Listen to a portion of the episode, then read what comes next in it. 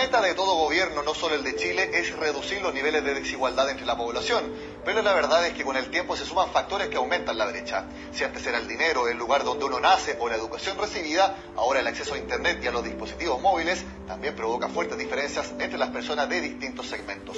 Ahora, usted hablaba de las brechas y ahí también hemos tenido una brecha importante para muchos niños, por ejemplo, que no han podido hacer sus clases en localidades que están más apartadas, que no tienen la infraestructura. Eh, usted me dice que se está trabajando en eso y se quiere llegar al ochenta y cinco por ciento de la población. Leía yo un estudio que decía, eh, o dice, eh, un estudio de la Fundación Prodemo, que gran parte de esa brecha se explica en cómo afecta a las mujeres. Este estudio dice que una de cada cinco mujeres en situación vulnerable no puede acceder a Internet. Entender la brecha. Ese es el título para el presente episodio de nuestro Tecno Podcast. Ya es tema conocido. Al menos entre las tecnologías de la comunicación, el asunto de las brechas digitales. Pero poco se habla de, como veremos, una de sus más relevantes causas y característica relacionada y profundizadora. Me refiero a las brechas socioeconómicas. En los siguientes minutos te explico, desde una óptica integral, que las brechas digitales guardan directa relación con las brechas socioeconómicas en Chile. La brecha digital. Es tan común escuchar esas tres palabras que imagino que todos ustedes ya saben el concepto de que hay una gran desigualdad entre los que tienen acceso a la tecnología digital y los que están quedando atrás. Comparto esta preocupación. Así como plantea Janine Warner y su introducción en la charla TED Pura Vida y llevándolo a nuestra realidad local, la brecha de acceso digital existe en Chile. Caracterizar y analizar el perfil de usuarios que tienen poco o nada de acceso a la tecnología, considerada en su amplio espectro, implica estudiar los fenómenos sociales y económicos asociados a esto, como antecedentes claves para su comprensión. Así, por ejemplo, el autor Helsper plantea en su artículo un modelo de campo correspondiente para los vínculos entre la exclusión social y digital del año dos mil doce, que las brechas socioeconómicas se expresan y son reforzadas por las brechas digitales. Según un estudio realizado por el Centro U C Mide Evidencias del año dos mil veinte, se reporta que, en una gradiente de menor a mayor frecuencia de uso de Internet y acceso a los recursos que ésta facilita, se puede constatar que los grupos de menor acceso y uso presentan en general mayor edad, menor nivel socioeconómico, menor nivel educacional y están integrados por más personas de sexo femenino. Inversamente, los grupos de mayor frecuencia de acceso y uso muestran mayor nivel educacional, menor edad, mayor nivel socioeconómico y paridad entre hombres y mujeres, lo que evidencia claramente el perfil de los usuarios: ser adulto mayor, encontrarse en un grupo de bajo nivel socioeconómico, tener un menor nivel educacional y ser mujer es un punto en contra para acceder y usar las tecnologías. Sin embargo, opiniones disidentes plantean como punto de debate que es evidente que la brecha de acceso digital en Chile se ha acotado considerablemente en los últimos años. Así, por ejemplo, un informe titulado Brecha en el uso de Internet, desigualdad digital en el dos mil veinte, elaborado por Fundación País Digital, muestra que, durante los últimos siete años, es decir, dos mil trece a dos mil veinte, el uso de Internet en Chile ha experimentado un aumento sostenido. En el año dos mil trece, el cincuenta y ocho por ciento de la población utilizaba Internet, cifra que incrementó para el dos mil diecisiete, llegando al setenta y dos coma dos por ciento. Mientras que para el año dos mil veinte se estimaba que ese valor alcanzara el ochenta por ciento. Lo anterior equivale a una variación total entre dos mil trece y dos mil veinte de veintidós puntos porcentuales. Por ende, esto debe analizarse sin considerar factores externos como el contexto social y o económico del usuario, ya que se han configurado como realidades completamente distintas, sino que se debe analizar considerando factores internos, tales como los intereses y preferencias de los usuarios.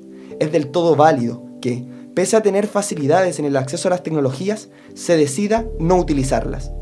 A pesar de ello, desde el punto de vista del usuario, las brechas digitales existen por factores externos y no internos del mismo. Falta de oportunidades, disponibilidad y acceso son conceptos claves sobre el tema. Así lo plantea Ana Laura Martínez, investigadora del Centro Regional de Estudios para el Desarrollo de la Sociedad de la Información, quien evidencia aquellos factores externos que impiden un acceso a las tecnologías de la información y la comunicación. América Latina es una región caracterizada por la desigualdad. De hecho, es la más desigual del planeta. La pobreza en América Latina afecta a ciento setenta millones de personas. Eso es casi la tercera parte de la población. Y estos niveles de pobreza afectan en mayor medida a las poblaciones afrodescendientes e indígenas, y en particular a las mujeres de esas poblaciones. En paralelo, a nivel global vivimos una profunda transformación económica, social, política y cultural, en gran medida relacionada con las T I C. A tal punto que a nuestra contemporaneidad se la ha denominado sociedad de la información, del conocimiento o sociedad red.